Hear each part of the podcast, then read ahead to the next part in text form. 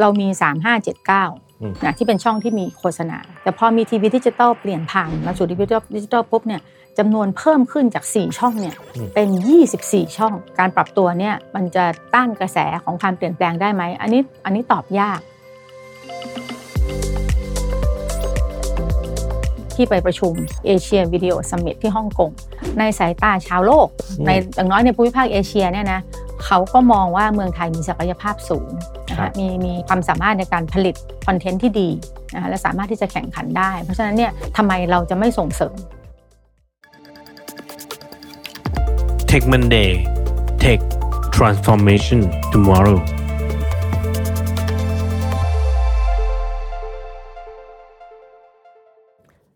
สวัสดีครับ ยินดีต้อนรับสู่รายการเทคมันเดย์ครับ วันนี้คุณอยู่กับผม แม็กรุ่งฤทธิ์จำเริญสุภกุลครับ ท่านผู้ฟังครับ อุตสาหกรรมทีวีเนี่ย เป็นอีกหนึ่งอุตสาหกรรมนะครับที่ได้รับผลกระทบไม่น้อยเลยจากการเปลี่ยนผ่านเข้าสู่ยุคดิจิทัลนะครับเพราะปฏิเสธไม่ได้เลยว่าภายหลังมาเนี่ยผู้ชมต่างก็มี option ของช่องทางในการรับชมมากขึ้น ทั้งผ่านทางโทรทัศน์เอง หรือผ่านทางช่องทางของแพลตฟอร์มออนไลน์ต่างๆทำให้ในปัจจุบันนี้นะครับหลายๆ ช่องก็เริ่มปรับบทบาทจากการนำเสนอเนื้อหาจากผ่านช่องทางทีวีดิจิทัลเนี่ยมาเป็นการใช้แพลตฟอร์มต่างๆ เข้ามาเสริมด้วยนะครับในเมื่ออุตสาหกรรมนี้เริ่มถูก disrupt มากขึ้นเรื่อยๆ ทางกสทช ในฐานะผู้กำกับดูแลกิจการโทรทัศน์ไทย จะมีการช่วยเหลือผู้ประกอบการทีวีอย่างไรบ้าง วันนี้เราจะพาทุกคนไปพูดคุยกับศาสตราจารย์ ดรพิรงรองรามสูตร กสทช ด้านกิจการโทรทัศน์ ที่จะมาเล่าถึงสถานการณ์ที่เกิดขึ้นในอุตสาหกรรมนี้ และยุทธศาสตร์ที่กสทชกำลังดำเนินการอยู่ เพื่อช่วยดูแลผู้ประกอบการทีวีทั่วประเทศ จะเป็นอย่างไรนั้น ติดตามได้ในตอนนี้ครับสวัสดีครับสวัสดีค่ะสวัสดีครับอาจารย์ครับ ก่อนอื่นเลยต้องขอให้ศาสตราจารย์ดรพี่รองรองช่วยแนะนำตัวให้ท่านผู้ฟังหน่อยนะครับดิฉันศาสตราจารย์ดรพี่รองรองรามสูตรนะคะปัจจุบันก็เป็นกรรมการกิจการกระจายเสียงกิจการโทรทัศน์และกิจการโทรคมนาคมแห่งชาติหรือกสทช ค่ะ อำนาจหน้าที่ที่ดูแลปัจจุบันก็คือเรื่องของกิจการโทรทัศน์เป็นหลักนะคะซึ่งกิจการโทรทัศน์ในความดูแลของกสทช ก็จะมีอยู่ด้วยกัน 4 แพลตฟอร์มหลักๆนะคะคือดิจิทัลทีวีหรือทีวีภาคพื้นดินนะคะที่เป็นโทรทัศน์พื้นฐานของประเทศไทย ตอนนี้ก็มีออกอากาศอยู่ทั้งหมด 23 ช่องนะคะแล้วก็มี 15 ช่องที่เป็นช่องบริการทางธุรกิจ นะนอกจากนั้นก็มีเรื่องของทีวีบริการสาธารณะนะคะที่เหลือนอกจากทีวีดิจิตอลแล้วเนี่ยก็จะมีเคเบิลทีวีผ่านดาวเทียม แล้วก็ IPTV นะคะก็คือทีวีซึ่งให้บริการผ่านโครงข่ายอินเทอร์เน็ตค่ะ เดี๋ยวนี้เทคโนโลยีเข้ามาถึงมือของผู้บริโภคมากขึ้นนะครับดูเหมือนว่า ผู้บริโภคส่วนใหญ่เนี่ยจะเสพคอนเทนต์หรือว่าดูคอนเทนต์ต่างๆ ผ่านทางมือถือหรือช่องทางอินเทอร์เน็ตมากขึ้นอาจารย์พอจะมีข้อแนะนำให้กับทีวีดิจิทัลไหมครับว่าพฤติกรรมผู้บริโภคที่เปลี่ยนไปแบบนี้เนี่ยพวกเขาเหล่านั้นควรจะต้องเตรียมตัวกันอย่างไร หรือปรับปรับตัวอย่างไรครับค่ะ คือในแง่หนึ่งต้องบอกเป็นช่วงเปลี่ยนผ่านนะฮะ แล้วก็เราคงจะต้องดูกลุ่มทางสังคมประชากรที่เปิดรับสื่อเนี่ยค่อนข้างที่จะแตกต่างแล้วก็หลากหลายด้วยนะฮะคือในแง่หนึ่งบางทีก็ต้องใช้คำพูดว่า กรุงเทพไม่ใช่ประเทศไทย ประเทศไทยไม่ใช่กรุงเทพนะเพราะว่าจริงๆถ้าไปดูว่าสิ่งที่คนต่างจังหวัดหรือไม่ใช่คนชั้นกลางอย่างเราๆเนี่ยนะเขาเปิดรับในแง่ของโทรทัศน์เนี่ยก็ยังเป็นโทรทัศน์ตามผังรายการหรือโทรทัศน์พื้นฐานที่ให้บริการผ่านเครือข่ายทีวีดิจิทัลอยู่นะคะเมื่อวานนี้ไปคุยกับผู้ประกอบการอินเทอร์เน็ต ซึ่งก็ให้บริการ IPTV ด้วยรายหนึ่งส่วนใหญ่แล้วเนี่ยคู่ค้าเขาอยู่ต่างจังหวัดเขาบอกเลยว่าเขาสำรวจได้ว่า 80-90% ของลูกค้าเขาเนี่ยที่ดูผ่านอินเทอร์เน็ตนะดูอะไรดูดิจิทัลทีวีนะคะซึ่งแสดงว่าทีวีดิจิทัลเนี่ยจริงๆแล้วยังมีตลาดนะแต่ตลาดนั้นอะอาจจะอาจจะไม่ได้ใหญ่เท่าเดิมนะเพราะว่าอย่างน้อยกว่าคนอย่างคุณแม็กเนี่ยนะก็อาจจะดูสตรีมมิ่งอาจจะดูละครแต่ว่าไปดูบนแพลตฟอร์ม นะดูดูแพลตฟอร์มก็คือว่าดูเป็นแพลตฟอร์มที่เป็น OTT นะฮะผ่านเครื่องมือ device มี 2 เรื่องนะ มีทั้งแพลตฟอร์มผู้ให้บริการ มีทั้ง device ก็คือเรื่องของอุปกรณ์เครื่องรับมาที่สะดวกกับตัวเอง เพราะว่า ไลฟ์สไตล์เราเป็นแบบนั้น ขณะที่ยังมีคนรุ่นเดิมที่ก็ยังดู เราเรียกว่าทีวีออกอากาศตามผังรายการเนี่ยก็ยังมีคนดูอยู่เพราะนั้นเนี่ยถามว่าจะปรับตัวยังไงเป็นเป็นเป็นความยากมากๆนะของผู้ประกอบการรายเดิม ให้บริการทีวีดิจิทัลที่เป็นช่องรายการต่างๆ ที่บอกมี 23 ช่องนะคะมี 15 ช่องเป็นช่องธุรกิจเนี่ยตลาดที่เป็นโฆษณา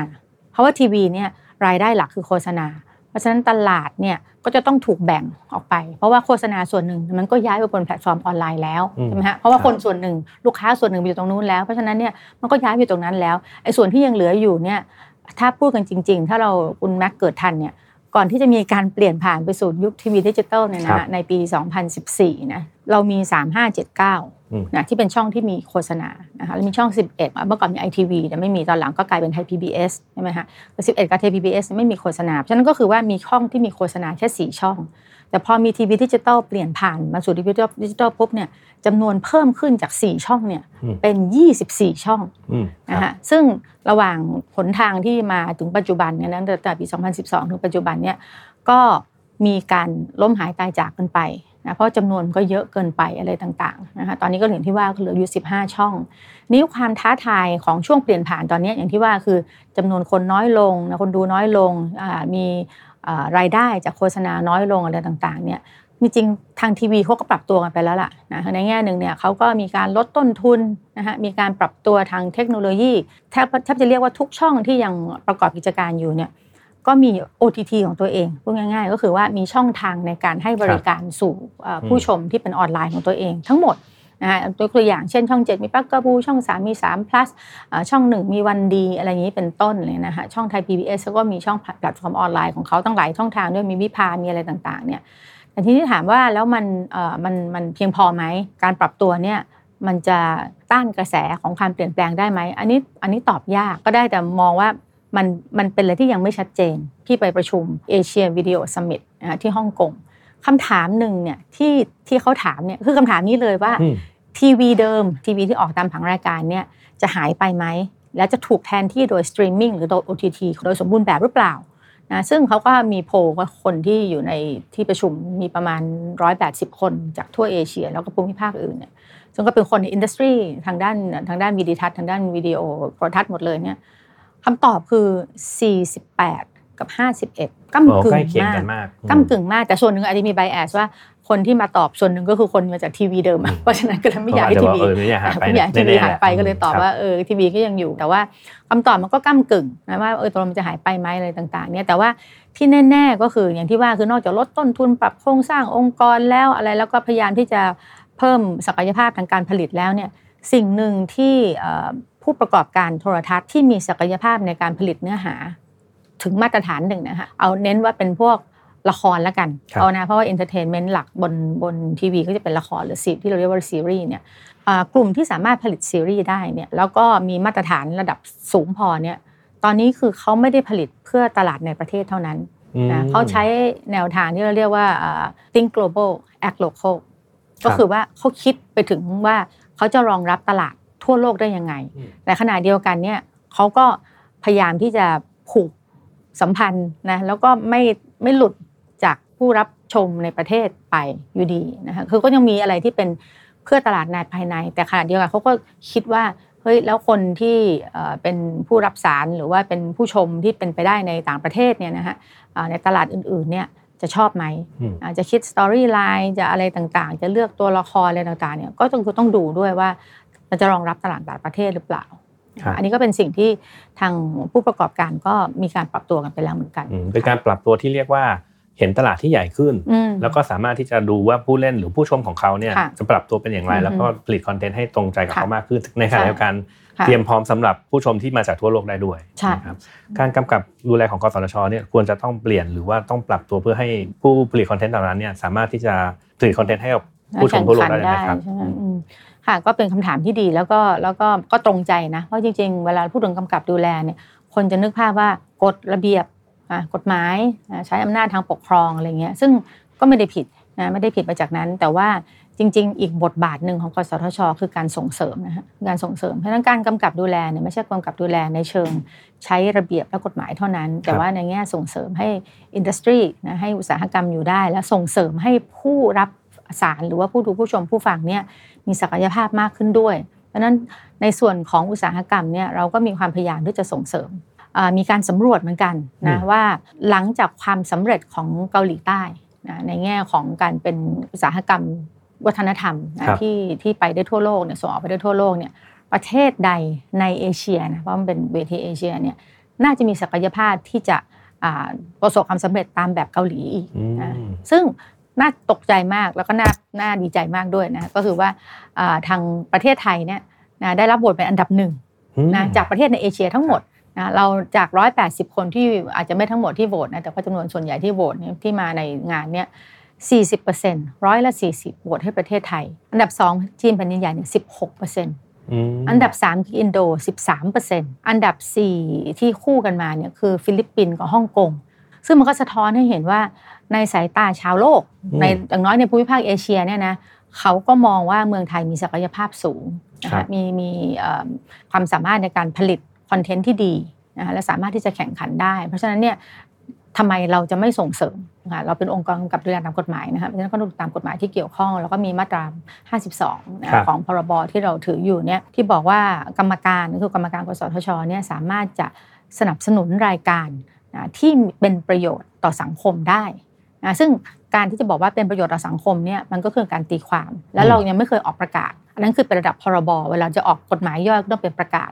ซึ่งตอนนี้เราออกประกาศตามมาตรา 52 ตรงนี้กำหนดแล้วว่าทางกรรมการเนี่ยจะมีมาตรการในการส่งเสริมการผลิตคอนเทนต์ที่เห็นว่าเป็นประโยชน์ต่อสังคม โดยในเบื้องต้นเบื้องต้นคือปีแรก ปีแรกเนี่ยเราก็คิดว่าเราให้นิยามความการเป็นประโยชน์ต่อสังคมเนี่ยใน 2 ประเภทเนื้อหาแล้วกัน อันแรกก็คือรายการเพื่อเด็กและเยาวชน ที่เรากำหนดอันนี้เนี่ยส่วนหนึ่งก็เพราะว่ามันมีหลักฐานเชิงประจักษ์จากการวิจัยและอะไรต่างๆเนี่ยที่ชี้ให้เห็นว่ารายการเพื่อเด็กและเยาวชน ซึ่งจริงมีการจัดช่วงเวลาไว้ตั้งแต่4โมงถึง6โมงเย็นสำหรับเด็กและเยาวชนที่กลับจากโรงเรียนมาดูอะไรเงี้ยนะมันหายไปหมดแล้วมันกลายเป็นรายการที่ อาจจะไม่เป็นพิษเป็นภัยต่อเด็ก แต่ว่าก็ไม่ได้เป็นไปเพื่อส่งเสริมพัฒนาการความคิดอะไรต่างๆ ของเด็กและเยาวชนตามที่กฎหมายกำหนดไว้แต่ดั้งเดิมรายการพวกนี้นี่เขาน่าจะหารายได้ค่อนข้างโอ้ยากมายากมาก เพราะว่ามันมีข้อกำหนดอะไรเยอะในเรื่องของสปอนเซอร์เรื่องของโฆษณาอะไรต่างๆขนมขนมอะไรต่างๆเนี่ยมันก็จะไม่ได้เลยเขาก็อยู่ได้ยากนะคะส่วนอีกอันหนึ่งก็คือรายการที่เมื่อสักครู่เราพูดกันไป คือรายการที่มีศักยภาพในการที่จะผลิตร่วม ผลิตร่วมกับผู้ผลิตที่มีศักยภาพจากต่างประเทศโมเดลนี้ co-production เนี่ยเป็นอะไรที่เรารู้สึกว่ามันเอื้อทั้งในแง่ของการขยายตลาด อย่างน้อยตลาดก็เพิ่มอีกหนึ่งตลาดแน่ ๆ แล้วใช่ไหมเพราะเรามีเรามีพาร์ทเนอร์ในอีกประเทศหนึ่งอีกแง่หนึ่งก็คือจะมีการแลกเปลี่ยนเรียนรู้ในระหว่างกระบวนการของการผลิต เพราะฉะนั้นเนี่ยเราก็เป็นการสร้างเครือข่ายไปด้วยอะไรต่างๆฉะนั้นก็เบื้องต้นเนี่ยที่เรามองไว้ก็คือว่าเป็นรายการเพื่อเด็กและเยาวชน เพื่อรองรับสิ่งที่มีปรากฏอยู่น้อยมากหรือไม่มีเลยนะในทีวีไทย อันที่ 2 ก็คือรายการที่ผลิตร่วมกับต่างประเทศได้ค่ะแล้วรูปแบบของการสนับสนุนที่กสทช วางแผนว่าจะช่วยผู้ผลิตรายการนี้จะเป็นรูปแบบไหนครับ เราพยายามที่จะส่งเสริมยังไงให้ไปในส่วนต่างๆของการผลิตนะคะไม่ว่าจะเป็นการผลิตแล้วเราก็เน้นเฉพาะ เนื้อหาที่จะช่วยผู้ประกอบการที่เกี่ยวข้องกับโทรทัศน์เป็นหลักนะคะคือจะไม่ไปภาพยนตร์นี่คงไม่ใช่ไม่ใช่ขอบเขตของเราจริงๆเขาก็มีกองทุนหนังไทยอะไรต่างๆ เราก็คือใส่ลงไปตรงเนี้ยเน้นนะผู้ที่สามารถจะเอาเนื้อหาขึ้นบนแพลตฟอร์มที่เป็นโทรทัศน์ได้ประเภทต่างๆเนี่ยแล้วก็การสนับสนุนก็อาจจะเป็นในส่วนของ pre-production ก็ได้ เช่นว่าถ้าเกิดว่าเน้นการการเก็บข้อมูลทำวิจัยเพื่อสร้าง character หรือเพื่อสร้าง story อะไรต่างๆเนี่ย ขอแค่ตรงนี้ก็ได้นะถ้าคุณจะต้องทำ research เรื่องนี้ถ้าเกิดพระเอกจะต้องไปอยู่ภูฐานต้องไปศึกษาเกี่ยวกับภูฐานหรือในแง่ production research เฉยๆเพื่อทำ story ก็ได้ แต่ต้องเขียนมาให้ชัดเจนนะฮะว่าเออ story จะคืออะไร หรือว่าเพื่อเขียนสคริปต์อะไรต่างๆ อย่างนี้ก็ได้ หรือว่านั่นคือ pre production แต่ละในแง่ของ production สมมติว่าจะต้องมีการทำอินโฟกราฟิกแอนิเมชันหรืออะไรต่างๆ ซึ่งมันใช้ค่าใช้จ่ายสูงนะแล้วก็อาจจะไม่มีตรงนี้รองรับในในงบประมาณที่วางไว้เดิมอะไรเงี้ยก็จะขอแค่ตรงนี้ก็ได้ หรือถ้าจะขอลักษณะ post production เช่นว่าถ้าซีรีส์เรื่องนี้จะมีโอกาสที่จะไปขึ้นแพลตฟอร์ม หรือว่าจะส่งไปต่างประเทศหรืออะไรต่างๆก็ตาม จะขอแค่ ทำซับไตเติลจะขอแค่ทำดับบิ้งหรือว่าจะมีการไปออกฟิล์มเฟสติวัลหรืออะไรต่างๆ ที่ต่างประเทศอะไรเงี้ยก็จะขอแค่ตรงนี้ก็ได้ เพราะฉะนั้นก็คือว่าเป็นลักษณะการเรียกว่าเสริมศักยภาพในจุดที่คิดว่าต้องการมากที่สุดค่ะหรือจะขอทั้งหมดก็ได้นะคะแต่ว่าเราอาจจะเน้นเป็นส่วนที่ต้องการเป็นส่วนๆมากกว่าแต่พูดถึงเรื่องการขอทุนนี่มันก็น่าน่าสนใจ แล้วก็ดีใจที่กสทชมีมีแนวทางในการให้ทุนนะครับแต่ผมก็สงสัยอยู่อย่างหนึ่งคือ เวลาเขาทำคอนเทนต์อะ เวลาเขาจะมาส่งกสทชโอ้ผมอยากขอทุนจังเลยเนี่ย แค่เอาเนื้อเรื่องมาหรือว่าเอาจุดประสงค์ที่จะทำมา ก็จะผ่านแล้วเหรอครับ หรือว่าจะต้องมีรายละเอียดอะไรอ๋อใครคงใครกันบ้างคงจะต้องมีที่สามารถจะขอต้องมีตรสิ่งที่ได้เราเรียกว่า treatment นะเนาะครับอย่างเวลาที่เขาส่งให้อย่างทางพวก OTT หรืออะไรต่างๆ ที่เป็นที่มีการผลิต original content อะไรต่างๆเนี่ยเขาต้องมี treatment อืมนะฮะซึ่งเราก็คงจะต้องดู อย่างชัดเจนอะว่ามันตรงกับวัตถุประสงค์ในสองเรื่องด้วย เพราะเราดูในสองเรื่องใช่ไหมคือเรื่องเด็กและเยาวชนกับเรื่องของครับ co-production ครับเพราะฉะนั้นในแง่ของไอ้กรอบในการพิจารณาเนี่ยมันก็คงจะต้องมีตรงนั้นชัดเจนอย่างเช่นว่าถ้าบอกว่าเรื่องนี้จะผลิตร่วมกับต่างประเทศอย่างเงี้ยมันก็ต้องมีให้เห็นว่า เออ คุณมีคอนแทคระดับหนึ่งหรือยังอะไรต่างๆอย่างเงี้ยหรือว่าถ้าเป็นเด็กและเยาวชนเนี่ย คุณเน้นพัฒนาด้านไหน พัฒนาเรื่องทักษะการคิดเรื่องของอะไรต่างๆอะไรเงี้ยค่ะพวกคงจะต้องมีมีรายละเอียดที่ชัดเจนเช่นเราไม่ได้จำกัดเรื่องของเอ่อรูปแบบด้วยนะคือจะเป็นสารคดีก็ได้ จะเป็นเอ่อครับละครสั้นอะไรอย่างนี้ก็ได้นะคะมันก็คือไม่ได้จำกัดจะเป็นเกมโชว์ยังได้เลยนะครัคะบว่าก็คือว่าไม่ไม่ได้จำกัดประเภทเลย อันนี้อันนี้แอบแอบถามค่ะเวลาเราบอกว่าเรื่องทุนเนี่ยเราพูดค่ะถึงเอ่องบประมาณหลักเท่าไหร่อยู่ครับ ต้องแต่เป็นก็เป็นร้อยล้านขึ้นไปแน่ๆนะอืมแต่ว่าจะกี่ร้อยล้านเนี่ยเดี๋ยวต้องรอความกรุณาของบอร์ดกสทชอ๋อครับซึ่งพี่ไม่พี่เป็นหนึ่งในนั้นเท่านั้นนะเราครับต้องรอมติว่าท่านจะมองว่าเท่าไหร่ดีถึงจะเหมาะสมค่ะกสทชเนี่ยมีความคาดหวังอะไรกับโปรเจกต์ตัวนี้บ้างครับ ก็มีความคาดหวังมากนะคะว่าเออมันจะทำให้ผู้ที่มีศักยภาพต้องใช้คำนี้ผู้ที่มีศักยภาพและผู้ที่มีความตั้งใจ จะทำคอนเทนต์เพื่อสังคมเนี่ยจะอยู่ครับต่อไปได้ ไม่ไม่ได้พูดเป็นนางสาวไทยนะแต่ว่าอืมเด็กและเยาวชนเนี่ยสำคัญนะคะครับคือคือถามจริงๆว่าเราเราโตมาเนี่ยบางทีเราอาจจะไม่ได้ดูเนื้อหาที่ถูกดีไซน์เพื่อตัวเองอะอืนะมเด็กและเยาวชนเนี่ยก็ไปดูอะไรสักอย่างก็ไม่รู้นะที่เอ่อเป็นคอนเทนต์ของผู้ใหญ่ครับนะแล้วก็เรียนรู้อาจจะอะไรที่ไม่ได้เหมาะกับกับวัยช่วงวัยของตัวเองอะไรเงี้ยนะคะจริงๆอย่างเอ่อที่เกาหลีเนี่ยเอ่อ Korea Telecom เนี่ยเขาทำ IPTV นะ IPTV ก็คือทีวีผ่านเครือข่ายอินเทอร์เน็ตเนี่ยเพราะว่า Korea Telecom ก็คือผู้ให้บริการโทรคม แต่ว่าเขาให้บริการคอนเทนต์ด้วยเขามีการออกแบบเลยว่าให้เด็กที่เป็น preschool เนี่ยนะมีเป็นแบบว่ากดเข้าไปปัจจุบันเนี่ยมันเป็น interactive อย่างที่บอกแล้วเราไม่ได้เราไม่ได้ดูแค่ว่าคุณจะต้องออกเฉพาะทีวีดิจิตอลนะแต่คุณจะออกแพลตฟอร์มอื่นๆก็ยังได้นะอืมค่ะแต่ว่าให้มันออกทีวีดิจิตอลได้ด้วยนะครับนะอย่างโทรี telecom เนี่ยเขาทำ IPTV เพราะฉะนั้นมันก็เป็น interactive แล้วมันสามารถที่ว่าพ่อแม่เนี่ยเขาลูกกลับมาบ้านเนี่ย ให้อยู่กับทีวี แล้วให้คลิกนะให้เรียนเรื่องนี้เรื่องนี้เรื่องนี้เนี่ยได้เลย